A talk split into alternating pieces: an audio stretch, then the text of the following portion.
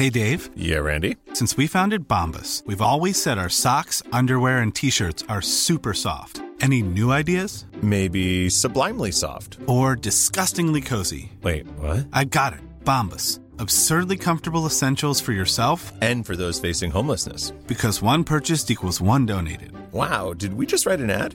Yes. Bombas. Big comfort for everyone. Go to bombas.com slash ACAST and use code ACAST for 20% off your first purchase.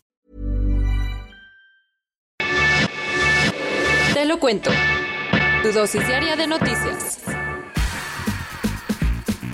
Estamos al lunes 25 de febrero. Empezamos la semana y aquí te traemos tu dosis diaria de noticias con Te lo cuento.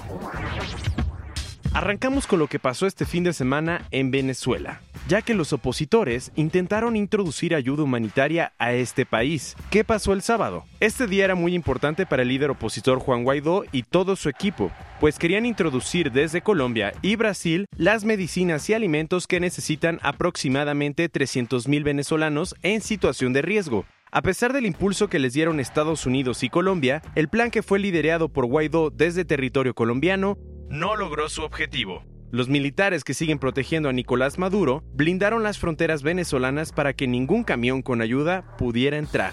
Como resultado, todos los cargamentos se quedaron atascados en la frontera en los puentes de Tienditas y de Simón Bolívar.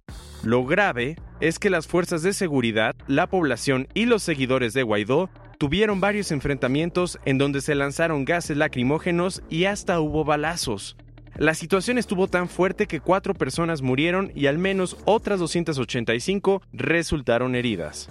Y hubo varios que estuvieron cambiando de bando. Eso sí, más de 60 militares abandonaron la Guardia Nacional Bolivariana, la Policía Nacional y las Fuerzas Especiales conocidas como FAES. Resulta que varios agentes que estaban en servicio cerca de la frontera se entregaron a las autoridades de migración de Colombia y pidieron refugio en ese país vecino un pequeño signo de que las Fuerzas Armadas no están muy contentas con la situación. Y ahora, este lunes en Bogotá, Juan Guaidó va a participar en una reunión del Grupo Lima, ese conjunto de 14 países que buscan una salida pacífica a la crisis en Venezuela, para ver cuáles serán sus pasos a seguir. Y viva México, Cuarones.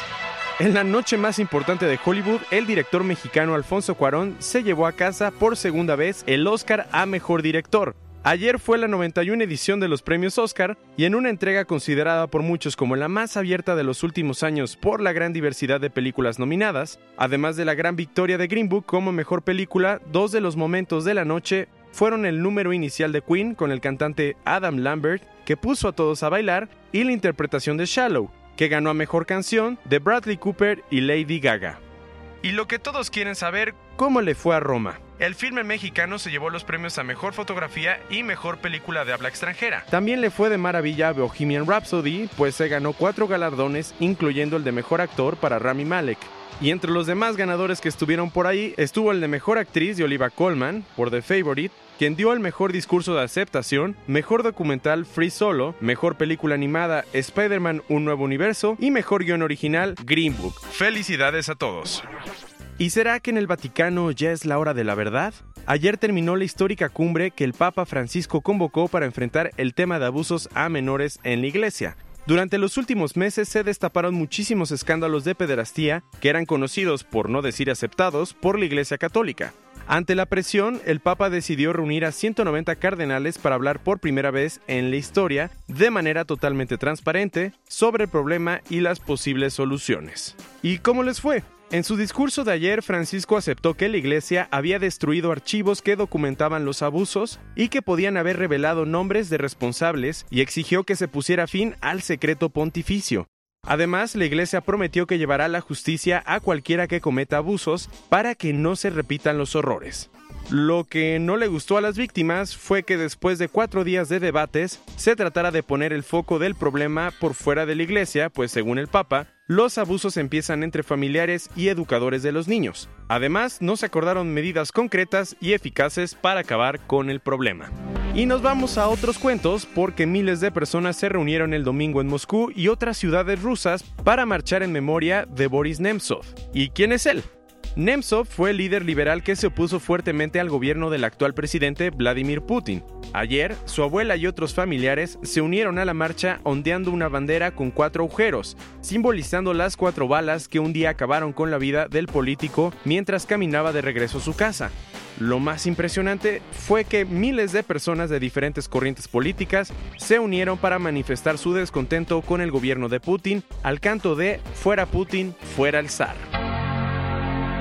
Y si pensabas que Apple ya había hecho todo, te equivocas, pues la empresa va a sacar junto con Goldman Sachs una nueva tarjeta de crédito. Sí, escuchaste bien, una tarjeta de crédito diseñada para funcionar con la aplicación Apple Wallet en iPhones. La tarjeta planea ayudar a los usuarios a establecer metas de gasto, obtener recompensas y administrar sus saldos. Buenísimo. Con esta herramienta, cuyo lanzamiento está planeado para finales del año, el gigante Silicon Valley busca expandir su negocio después de que cayeran las ventas de sus otros dispositivos.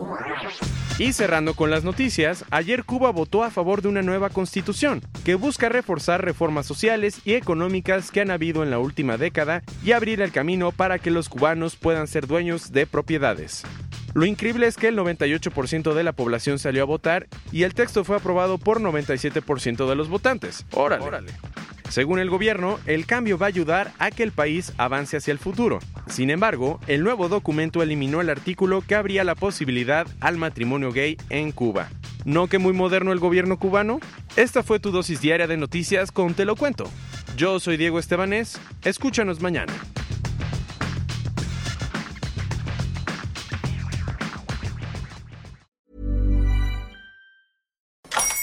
Hola, buenos días, mi pana. Buenos días, bienvenido a Sherwin Williams.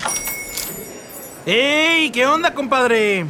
¿Qué onda? Ya tengo lista la pintura que ordenaste en el ProPlus app. Con más de 6.000 representantes en nuestras tiendas listos para atenderte en tu idioma y beneficios para contratistas que encontrarás en aliadopro.com. En Sherwin Williams somos el aliado del PRO.